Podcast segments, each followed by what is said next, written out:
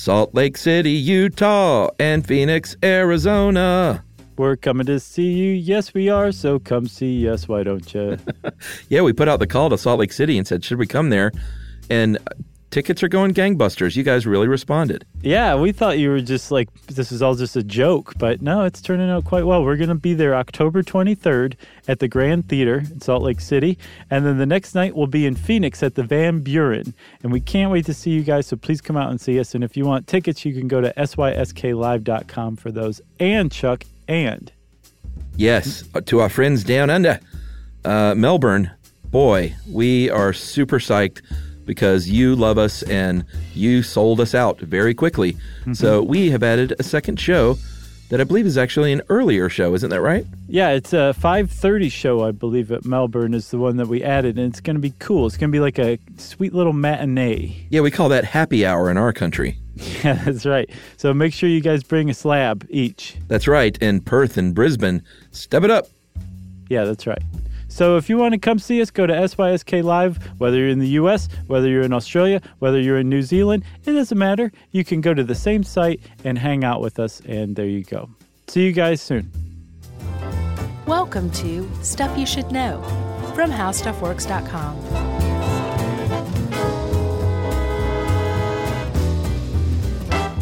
Hey, and welcome to the podcast. I'm Josh Clark, and there's Charles W. Chuck Bryant, and there's Jerry over there. Tristan's reign of terror is over. yeah, Jerry had him killed. yeah, he shouldn't have tried to take her place. I mean, he got what he deserved. Now there's just a grease spot on the carpet. Yeah, it was gross. You you didn't have to leave him there for a week, Jerry. I thought that was a little weird also to bring in a uh, acid bath into the studio. right. Well, it made sense when she dissolved them in acid. Uh, can I say something? Mm, yes.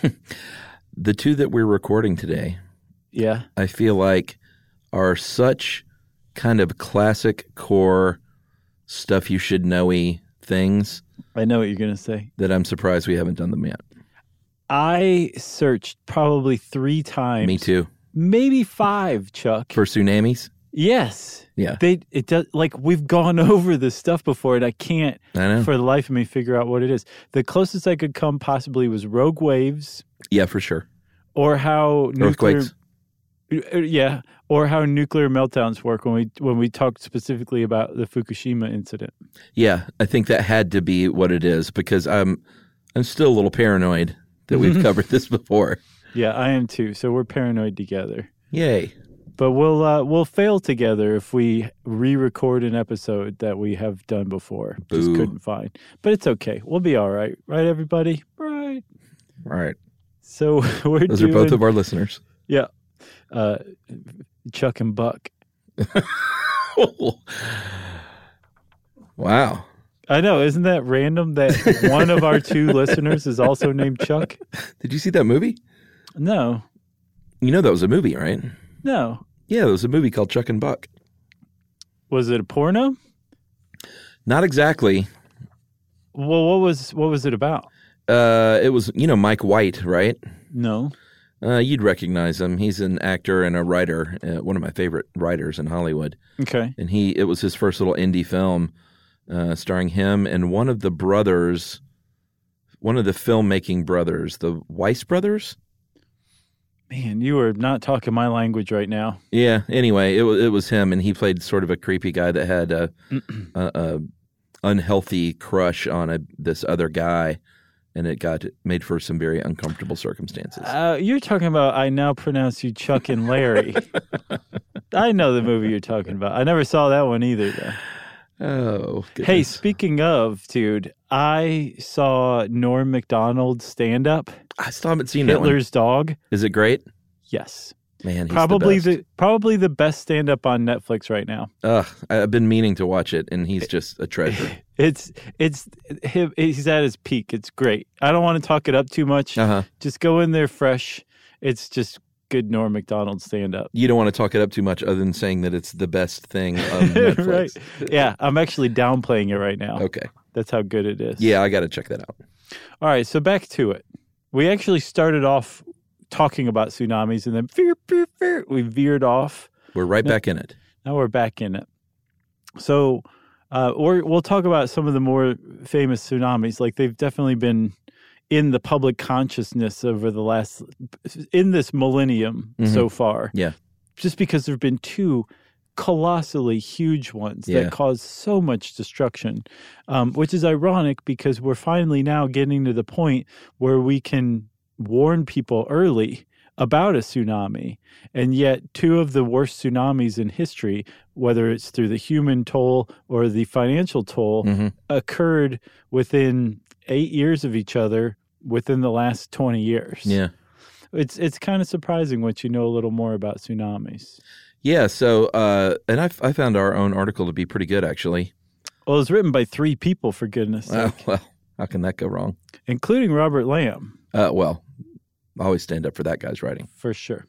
Uh, so tsunami is, uh, we should just discover the word first of all. It is Japanese word, obviously, Mhm. uh, and the TSU of tsunami means harbor, and the NAMI means waves, and that is what a tsunami is. It is a series of waves, generally, or a, or a wave. Although we will clear up, it's not exactly what you might think from Hollywood movies. No, it's really, really, really not. Yeah, uh, but it's in the ocean, obviously, and these things can be as high as hundred feet, and get this, they can travel up to, and in fact, the 2004 tsunami traveled about 300 miles per hour, Yes. and that is not at land, but through the ocean, 300 miles an hour. Yeah. And I've actually seen them that they're clocked at 600 miles per hour. Man, can you imagine? No, I really can't. And I also have trouble with the math itself. Like, so there's some weird formula for calculating how fast a tsunami's traveling, Uh-huh. but it's the square root of the g force You just lost me. times, I know, times the depth of the ocean where Oh. the tsunami originated. Boy. That's, I don't understand how that equals how fast the tsunami's traveling. So I'm just going to take it for their word that they can get up to 600 miles an hour. Yeah. That's crazy. So, all right, let's talk about tsunami. So, tsunami is a what most people think of as a giant wave. It's not necessarily what you're thinking of, like you said, Chuck, Yeah. but it is a wave in some way, shape, or form, and it follows a lot of the. Um, it has a lot of the same same um, traits or characteristics of a wave that you see like on the surface of the ocean when you're sitting there on the beach and the waves are rolling in Right. te- technically that's that's the same family. That's the little brother of a tsunami. Yeah. And so uh, any kind of wave has a couple of components to it. It has the trough, which is the lowest point. hmm It has the crest, which is the highest point. And and happiest point generally. Yeah, typically that's where the surfers like to hang out. Yeah. Um, you measure them from the height of the crest to the trough. That's the wave height, Mhm. right? And then the distance between the crest of one wave and the crest of another is one wavelength. So it's weird to think of because you think of the wave as just like, you know, the part that's kind of curving up out of the ocean that you see in like graphic design or something like that, right? Yeah. The the wave is actually much bigger than that. It goes from the t- the front the top of the crest all the way forward and includes the back of the wave in front of it technically. Yeah. That's one wave. Yeah. And and it includes the trough and the crest. So bam, that's a wave whether it's a tidal wave or an ocean surface wave. Right. And then the frequency, which is uh, what you would call the wave period, is it the time for two waves in a row to hit the same point. Yeah, so if you like had a buoy Right. and a wave went past and then another wave went past, the time between that's the wave period, right? Yeah. Or if you were a buoy, Sure. we should maybe do one on. Uh, und- I don't know if it's big enough for a full episode, but undertow would be kind of interesting to cover at some point. I'm surprised we haven't done that one either. Yeah, that's uh, last time I was at uh, in uh, Charleston. hmm Day two and three were fine, but that first day was an incredible undertow, and they even talked about it on the news. It was pretty dangerous. Yeah, uh, so were you in the water? Oh yeah, I was having fun, but it's one of those things where you're playing in the water and you look up. It's like, wow, Emily's a mile away now. Yeah, that's very dangerous. It was really carrying me down the beach. and the skin has been peeled off of your ankles and calves. Well, yeah, you're just fighting through it Right. until you eventually say, I'm 47 years old. What the heck am I doing? Right. I'm going to go lay down. Right. with a with a gin and tonic. Right. So you got it figured out, Chuck. You know that. Oh, I I have my moments. So when we're talking about waves on an ocean, back to waves, by the way. Yes. When when you're talking about waves on an ocean, like the the waves people normally think of, um, those are actually generated by wind, and yeah. we definitely talked about this somewhere before. Yeah, it's pretty interesting because I think most people think of gravitational pull and things like that, atmospheric pressure, and they, they contribute. Mm-hmm. But wind is kind of the most common way that a wave will form. Right, and it does so by basically on a molecular level. And this this article really goes into granular detail, but basically, air molecules push water molecules along Mhm. and create these circular patterns. Cir- not circular on top of the surface, but if you're looking at like a cross section of the water, Yes. circular from the top into the water, usually down about a meter underwater, and it can get higher and higher as the wind gets stronger and stronger. Right. Yeah, and these little guys uh, are known as capillary waves, which is the cutest wave, I guess. Sure. Uh, and then they just keep circling around uh, vertically, like you said, until eventually it, you know, it sort of dissipates the deeper it goes. Obviously. It does, but so depending on how strong the wind is, when that wave starts to whip up and froth up and and, and get like the back to it, right? Yeah. It it has more surface for the wind to press on. So the wind now can push it along even further. So it can pick up height, speed, velocity, all that jam. And it can get kind of big and they can get kind of fast. But the point is this what you're seeing is not water being pushed along. What you're seeing is the transfer of kinetic energy from the wind into water. And what a wave is the movement of that energy through water. Yeah, it's an important distinction, I think. hmm It really is because if you if you are at one point and you see a wave and you touch it, and you somehow scramble forward and catch it w- when it's like 50 yards down or towards shore, Mhm. you touch it again. You're actually touching two different bits of water. It's not the same water moving from point A to point B. Yeah. It's the energy moving through it, and it is. It's it's it's a bit of a brain buster if you start to overthink it, but it's also extraordinarily simple if you don't. Yeah, for sure. Okay, so that's that's a wave. Okay, Yeah. that's a surface wave. Mhm. Tsunamis are not like that. No, and if you if you want to understand how a tsunami is formed, and I think we talked about this in earthquakes as well, which is why it all rings so familiar. Mm-hmm. Uh, but that is not always, but that is generally what kicks off in a, in in the case of the most two recent devastating ones. Uh, what kicks off a tsunami will be an underwater earthquake, and those happen if you took out all the ocean's water. You would really just need to think of the seafloor just like you would the rest of uh, the hard stuff on the earth. Yeah.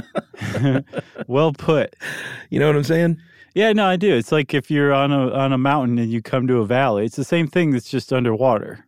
Yeah, so like this is where we talk about plate tectonics. The, we have these huge plates, a series of them that make up what's called the lithosphere, uh, and that is the top layer of the Earth, and they make up everything that you see, including what's underwater. hmm And they float on top of the stenosphere. Do you think I said that correctly? I think so, and I, I remember talking about this as sort of a, a is is that the lube? Yeah, the hot magma lube. Gross. So it, because it's it's not exactly lube, but it's almost like hot asphalt more. You know what I'm saying? Like Sure. it's it's a solid, but it's a very viscous solid, right? Yeah. And so those plates float on top of the asthenosphere, and there are boundaries between the plates, and where those boundaries connect, all sorts of things can happen. Right? Oh yeah, man. You can have one plate going upward while the other plate's going downward, so they're sliding alongside each other. Mhm. You can have one, um, you can have them pushing up into one another, and you have mountain ranges. Sure. Then you can have ones where one slips under another one, and that creates ocean trenches when it's underwater. But you have to think about this. This isn't happening quickly. This happens at the rate of about um, an inch, about two and a half centimeters per year. That's how slowly these things are moving when they're interacting with one another. Yeah, but they're they're huge, and it's a lot of force, even though it's going slow. So, uh, what you were talking about is subduction, um, and sometimes in cases of subduction, you can have a lighter plate that just sort of snaps upward uh, when they meet each other and they say hi. Lighter plate snaps up, and that's what causes the earthquake. And a tremendous amount of of rock and force shoot directly upward from the floor of the ocean. Right. So now a tsunami has just been born because that's what it is, right? With a normal wave, you've got wind blowing the water or wind blowing through the water. You have, with a tsunami, this huge release of energy upward through the water column toward the surface. And this, this energy is like, yeah, we're going up. And right when it hits the surface, it really comes in contact with gravity that says, no, you're not. And they go, yeah, okay, we're going outward then and Right. they it spreads outward. And this article gives a great analogy because it really drives home what we're dealing with here. If you take a pebble and you throw it into a pond, Uh-huh. it makes that ripple, right? Yeah.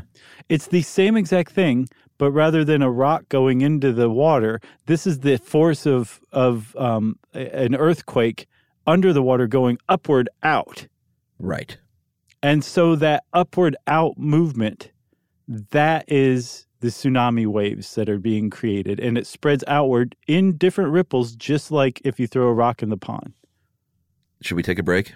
I think we should. I'm getting kind of worked up. No, I love it. Uh, it's the earth sciences, man. That's your jam. Yeah, I, they. Uh, yeah, that's true. All right. So we'll, we're going to come back and we're going to talk about uh, the speed of a tsunami and how that happens right after this. Stuff you, you, you know.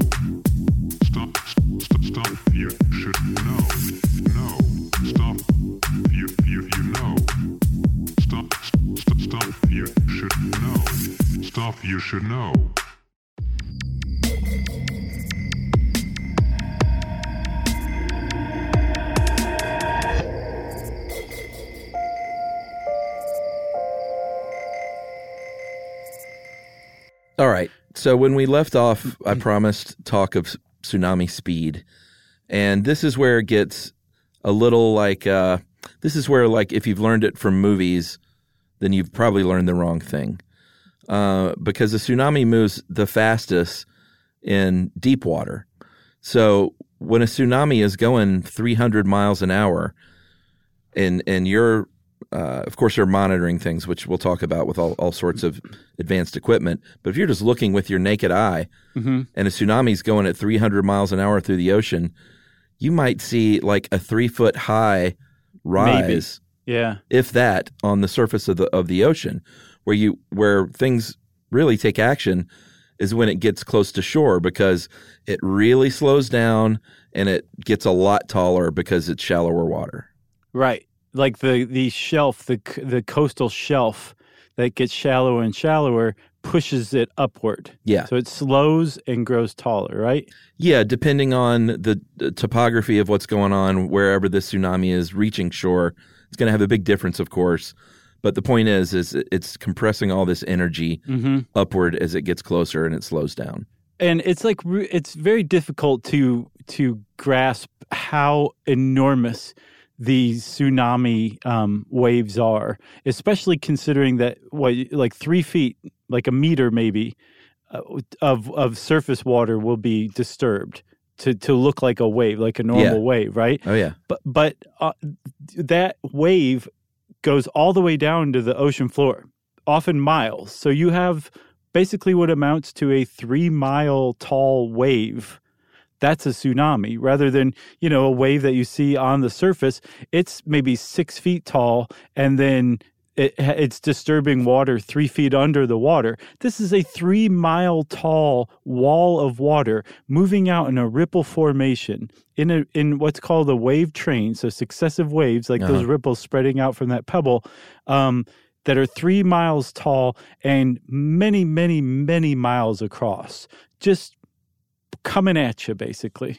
yeah. And when I said slow down, it you know, 30 to 40 miles an hour at land is still really fast. Yeah. Obviously, it's not 300, but um, you know, right before the tsunami happens on land, it, it can be really creepy on shore. You're going to notice this beach water rising and falling in a odd ways, and sometimes it will suck all that water out. And, and I believe that movie uh, The Impossible? didn't it show that? I don't know. I, I've seen that in a movie, and it's Yeah. really creepy looking. And apparently, that's it is actually very creepy looking in real life too. That's not like a movie thing.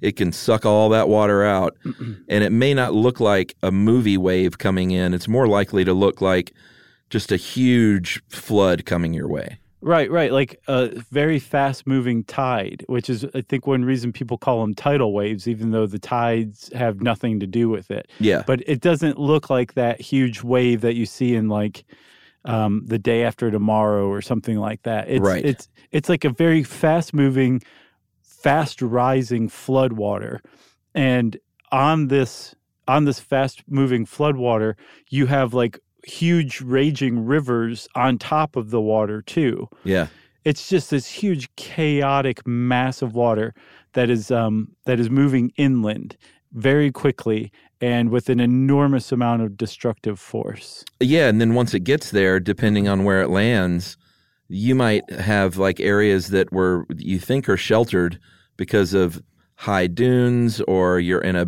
an inlet or a bay. Sometimes they can act as like funnels. Like if the tsunami goes through there, eh, you just don't know what kind of destructive power it's going to have until it interacts with the the topography and the land features that it hits. No, but it does do some interesting stuff. So um, when so first of all, that one thing where the the bay or the harbor or whatever gets the water sucked out of it, it's called drawback. Yeah. and they've studied that and actually concluded what you're seeing is the trough of the wave. That's Oh, the trough of the first tsunami wave. So if that's the part that reaches land 1st Uh-huh. the trough, that's going to have drawback. So it's not Oh. always going to have drawback, just only if the trough arrives first. The crest could arrive first, and then all you're seeing is this floodwater coming out of nowhere. Huh. But um, there's also supposedly the sound of a freight train or a jet coming at you. So it's like a horrific sound Yeah. too that's coming with this wall of water. But one of the other things um, I think you're about to talk about was wraparound effect. Yeah, and that's along like a, a coastline. When I sort of I sort of thought of it as like, uh, or maybe it's harbor resonance. Like I'm not sure which is which, but when you have like a fish tank, and you imagine just shaking it with your all your force, and it's just banging off of interior walls. Is that Back wraparound? No, that's harbor resonance. Oh, okay. But that is so you know when you're doing that, right? Like it just picks up more and more force with each each movement, each oscillation from one side to the other, right? And those poor fish, Imagine I know they're like, please stop. empty fish tank. Everyone. Surely this is illegal. um, but the, imagine that happening in the harbor. Like that's what happens in the harbor. So it just gets even more destructive. Yeah, But the wraparound effect, this article just totally, completely gets it wrong. yeah. I didn't quite get it.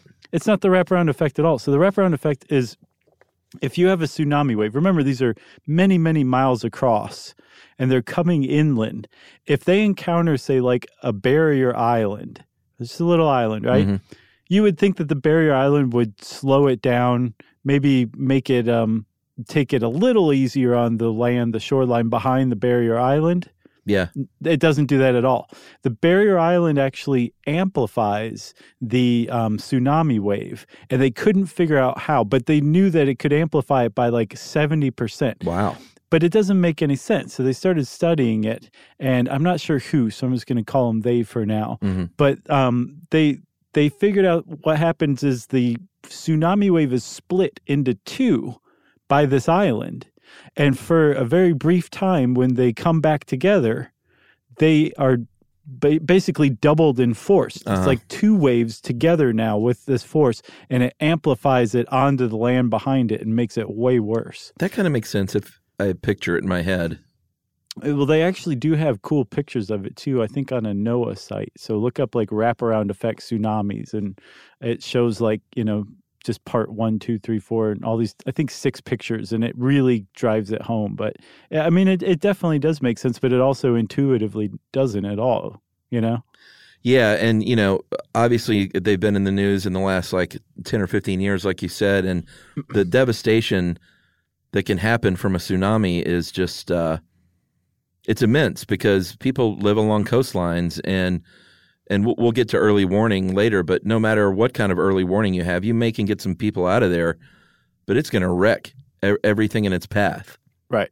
And that happened uh, very famously uh, recently a couple of times. In December 26, 2004, in the Indian Ocean, there was a massive 9.1 magnitude earthquake that uh, apparently it shook buildings 1,200 miles away in Thailand. Yeah.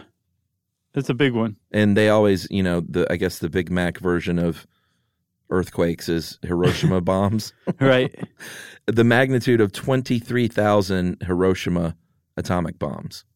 Yeah. No small is- earthquake. No, not at all. I think the the next most recent one was in 1960. The next biggest one was in 1960, and it was like a 9.4 to 9.6, and this is a 9.1.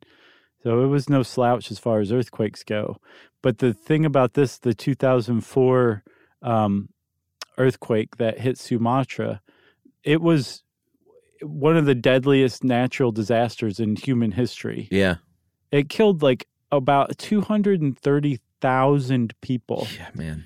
and Can ruined imagine? No, I can't. Like if you go through the list of like deadly tsunamis over history, Yeah. um I mean the next the next largest I saw was one in Japan in um I think uh the, yeah, the 19th century that Yeah. killed tw- 26,000 people. So a tenth of the the 2004 tsunami. And the reason why it was so deadly was it hit 11 different countries that were fully engorged with tourists on the holiday season. Yeah. Um, so there were a lot of people there, including a lot of people who had never really been introduced to tsunami preparedness or knew what was going on. Sure. If there was drawback, and I think there may have been actually, I think I saw footage of the drawback for that one. Yeah. So you're right. Um, people were kind of like going out into the harbor, like, what's this? Yeah. And when that happens, when the drawback happens and you're seeing the trough of that first tsunami wave, you have seconds, maybe minutes to get away, not go f- closer to it. Yeah, but it wouldn't have made a difference in that case. Pro- probably not. You no, know. it, it, it hit and it was enormous and huge, and uh, yeah, it just it killed a lot of people very quickly. Because even if you do have the time to do it, you have to get no less than a mile inland, and or no less than a hundred feet above sea level. Yeah. and you have a very short time to do that. So my friend Dave uh, Barnhart, who listens to the show, hey Dave, Hey, Dave. uh, he is a documentary filmmaker um, for nonprofits, and he he went down there and did a series of documentary uh, updates over the years. He, and I can't remember how many people, but he followed specifically the lives and aftermath of of several different uh, individuals and families, uh, and you know went down there himself and and shot this stuff. I believe in Indonesia, and um, I don't know if he's still following up, but he did it for many years, and I I saw a lot of this stuff, and he won some awards for it. It's just, just unbelievable the stories of uh, devastation and then perseverance for some of these people that like started over with nothing in the worst, most unsanitary, devastating conditions you can imagine living in. Yeah, I can. I, I was going to say I can imagine. I can't imagine. Yeah, I- I mean, it's just heartbreaking to see this stuff. Like quarter of a million people. It's just it's hard to even fathom. There, um, there's this one story Yumi got obsessed with at the time about a, a kid named Baby Eighty One. He was like the the eighty first baby to be brought into, uh, I think, a hospital in Sri Lanka or something afterward. Uh huh. and there was this huge like media publicity circus around whose kid it was and supposedly they were reporting that there was like nine different families claiming him and there was a huge battle over it when really it was just this one poor family who knew that it was their son and who went to go make a claim but the, the they actually got arrested for trying to take the baby out of the hospital and had to wait like a month before they got him back Wow. through like a DNA test. But it's just like, eh, like first of all, tsunami. Secondly, their baby gets swept away out of the mom's arms in the tsunami. Yeah. And then when they finally find out the baby's alive, they go to take him back and they can't. And just uh, like the idea that that it they have to prove that it's their son, it just kept Yeah. getting worse and worse and worse. And apparently they had to move because they were known as the tsunami family. Oh, man. uh, Here's the last little bit for you. They went and appeared on Good Morning America in the United States and told their story. And when they got back, they were denied disaster aid because everyone assumed that they had been paid for their appearance and Ugh. that they didn't need the money, even though they hadn't been paid for it. Wow. Isn't that awful? Yeah, one, I mean, one family that happened to all of that. the the story of uh, the movie The Impossible is a true story and Mm-hmm. an amazing story, and uh, just a tough movie to watch. You know, Yeah, so I was thinking back, like I saw that within the last like year or so, I think, Mhm. and I was thinking back to like some of those scenes, and now that I'm thinking about, it, I'm like, uh, how did they even shoot that stuff? Like how? It doesn't make any sense. yeah, Like did they f- did they flood a town somewhere and start filming and I put the know, actors man. in there? Because that's what it looks like for yeah. sure. It was it was pretty remarkable what they did, like cinematically for sure. But you're absolutely right. It's it's very tough to watch for sure. Uh, so that was um, 2004. Yeah. And then just what seven or eight years ago, uh, in 2011 in March, and we definitely talked about this in the nuclear meltdown. But hmm the the tsunami that hit Japan, this one had a had a horrific effect in and of itself just from the tsunami. I don't know what the final death toll, but it was well over four or five thousand, I think. I think the official death toll is now at twenty thousand dead. Oh wow! Because I knew And- for a while there were just people missing. Right. Man, I think they finally combined them all and just said twenty thousand is the official death toll. the The damage is upwards of three hundred and nine billion U.S. dollars. It's the it's the most expensive natural disaster in history. Well, yeah, and this one was noted not only for its uh, for its devastation and for human life and money, but uh, obviously the generator of the how do you pronounce it Fukushima Daiichi. Daiichi nuclear facility. hmm That was where it made uh, I don't know about the most news, but that's what really set this one apart. You had a tsunami disable uh, a nuclear reactor for a brief time, hmm which is bad news. Yeah, it like it shut down like it should because I guess they had seismic detectors that like tripped an automatic like safeguard system. Sure.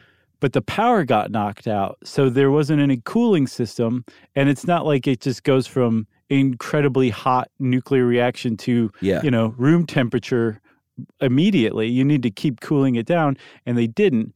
And apparently, from that meltdown, and I don't remember talking about this in the episode. This is insane, but the the meltdown created radiation that tore apart the water vapor. That's amazing. And so the hydrogen separated, and so the place filled with hydrogen gas, and it started exploding, and that's what blew a hole in the reactor and Yeah. created the leak. I don't remember that. That's nuts. I wonder if that was found out afterward and not available to us at the time. Oh, I'll bet you're right. Oh, that sounds like something that they like. I don't. I don't even know if at the time we recorded it, they knew how the breach occurred. Yeah, because we did we recorded within like a week or so of it happening. yeah. I think. So um, that place is still still like way hot. They're send they send in robots now. They're trying to figure out what robot to use, and they haven't hit on it quite yet because the place melts robots that go in to try to clean up the Still. uh, mess. Yeah, Wow. yeah. Oof. All right. Well, we're going to take another break. Talk a little bit about how we're getting better at predicting uh, earthquakes, and then uh, also what it means for marine life. Right after this.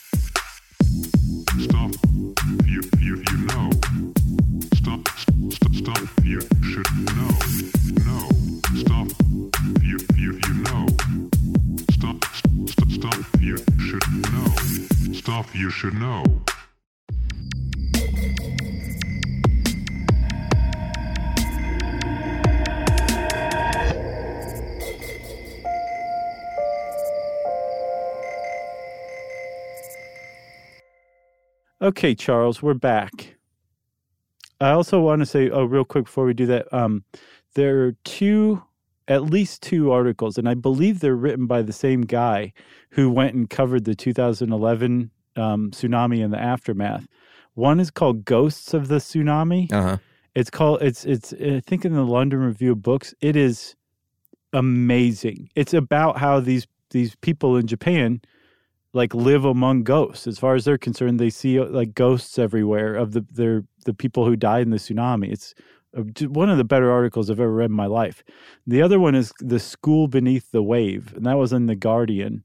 And um, it's it tells the tale of this one specific school that um, this guy who covered the tsunami knew all these different stories and all these tales um, that came out of it. And this one, I believe, he says that he um, put off uh, writing about until last because it's so terrible. Because a whole school of children just got swept away by the tsunami because the grown-ups wouldn't listen to the kids who they'd trained to re- respond correctly to a tsunami and they just wouldn't listen to them and and it just swept away basically this whole village's group of children Would they have gotten out? yeah, if they'd listened to the kids, probably most of, if not all, would have survived. Oh man. Yeah, it's it's a tough one to read for sure, but both of them are definitely worth it. Uh, so when it comes to predicting these, um, obviously, and the same with earthquakes and tornadoes and any natural disaster, what they're trying to do is just get better and better about getting as much time beforehand as possible. Because uh, in this article, very simply points out, like there's you cannot stop it. There's nothing you can do. You can't build anything that can thwart or divert a tsunami. So the only chance that people have of survival is getting as early warning as possible to get as many people out of there as possible. We'll still destroy the towns and villages and cities, but uh, at least you could save some human lives. And uh, unfortunately, a lot of, I mean, it's getting much better, but most of the studying takes place afterward. So you can try and get better about before. Yeah, and one way that you study tsunamis is through things like um, eyewitness reports. Yeah. You go f- you go look to see how high the debris made it up to. Yeah. And how far it went. Yeah, um, how wide it was. Um, some of the debris will end up like on the other side of the world sometimes if the tsunami's big enough. Because remember, you you hear about the tsunami where it hit, you know, the the closest place, the place that devastated the most, whether it was Sumatra in 2004 or um, Japan in 2011. But like that, say like the Japan one, it took it carried stuff all the way over to California. Yeah. Like it, it goes in both directions. It's just California was way further away, so it didn't experience the destruction like Japan did, which is right up on the place where it happened. Yeah, so you know, equipment wise, they use um, buoys out in the ocean. They use tide gauges. They have tide stations that measure just the smallest little changes in sea level. They do have uh, seismograph stations that record, uh, you know, underwater earthquake activity, um, and anything apparently that's seven point five or higher that is under the ocean earthquake wise is when an official tsunami watch is issued. Right. So when the tsunami watch is issued, then you won't hear about it quite yet. They that means that they start checking out their gauge stations, and if the gauge station reports a tsunami, right? Yeah. Um, it, it, I think it's. I don't know if it's a. I guess it's a change in tide is what the gauge station measures, right? Yeah. So if there's a sudden change in tide that doesn't coincide with the tidal schedules, they'll say, "Yeah, that's a tsunami." Send out the alarm, and then they alert every like the public through text messages or TV or you know the Paul Revere, however they do it. How early can they? Do you know how early they can get this stuff now? I I, I saw minutes Jeez. for for the 2011 one, which like that's all that in some cases that's all you need. If you're in a a, a tall building, you just keep going up. Well, that's true. That can help. Or if you are close enough, you get in your car and start driving as far inland as you can. Minutes can help. And they actually think that the the death toll would have been way higher in Japan had they not learned as much from the 2004 tsunami and set up emergency systems like they had. That the death toll would have been much worse. It's just the reason why it got as high as 20,000 is because it was such a big tsunami. Like it topped like 100 and almost 130 feet. yeah. It was just enormous. That's that's what accounted for the destructive force. yeah. And the whole time I was researching this stuff, I, I didn't see anything in our article that talked about sea life because I was thinking, what's it like to be a fish when three uh, 300 mile an hour tsunami rolls through, and uh, it can be devastating. Like the the base of the wave can completely change and rewrite the topography of the seafloor. hmm Um, really bad erosion will happen, and the what, what they call the benthic ecosystem, which is the you know the very sea bottom ecosystem with all the crustaceans and sea snails and worms and stuff, Mhm. it can just wreck it. Uh, coral reefs can be destroyed, um, and in fact, in 2004, uh, it it completely wrecked the coral reefs around the Indian Ocean's coastlines. Uh, seagrass beds, mangrove forest, all these wetlands uh, can be super vulnerable, and then species invasion, like you were saying, stuff can move thousands and thousands of miles.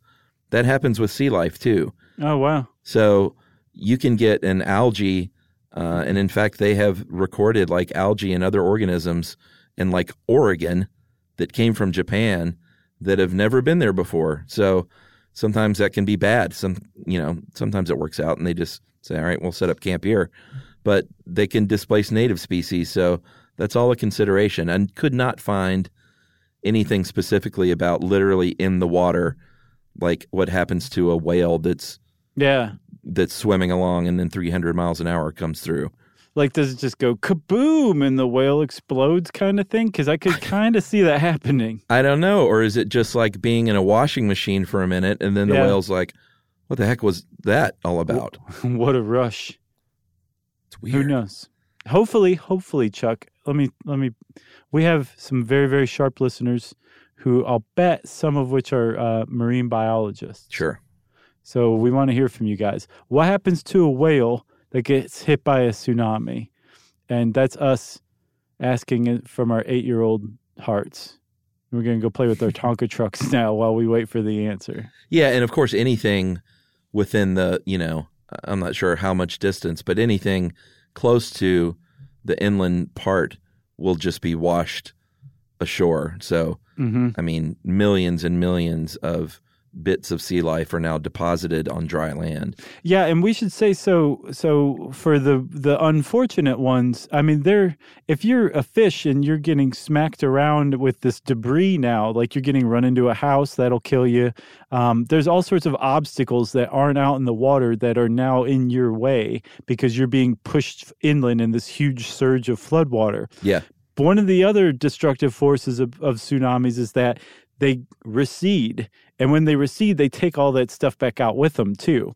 So maybe your house survived the initial inundation, Yeah. but it's not necessarily going to survive all that debris being pulled on it as it's all pulled back outward into the ocean too. Yeah. They just go from bad to worse from moment to moment, basically.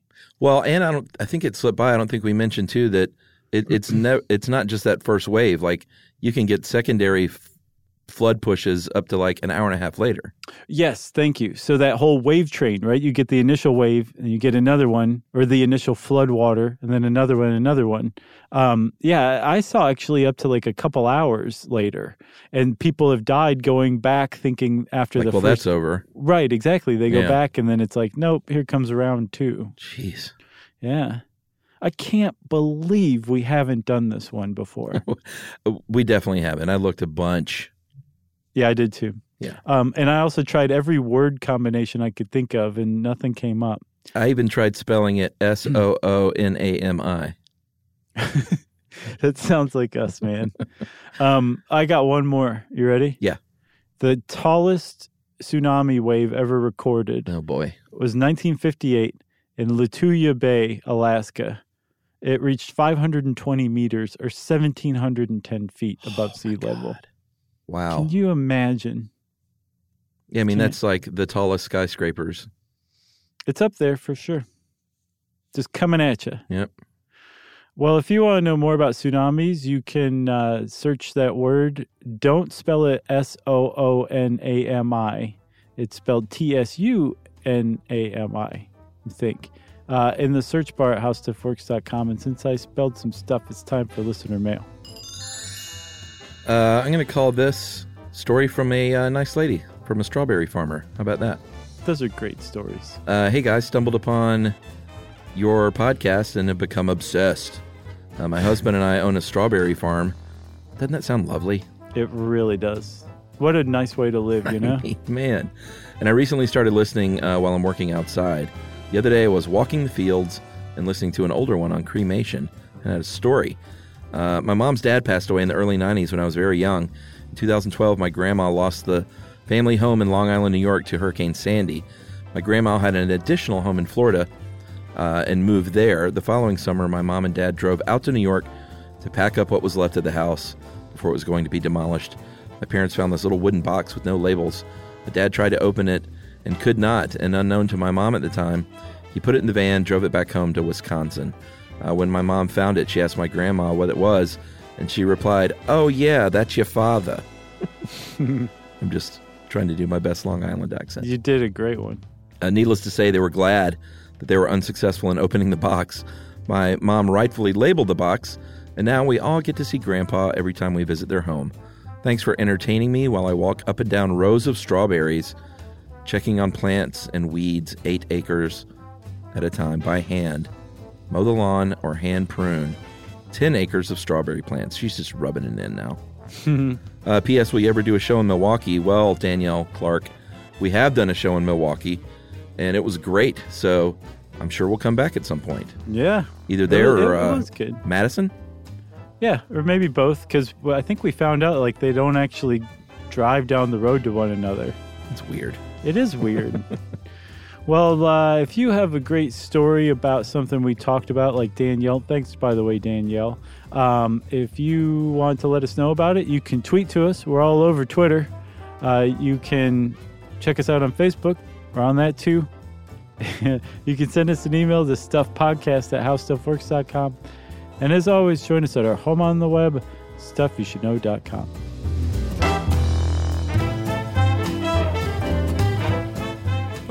this and thousands of other topics, visit howstuffworks.com.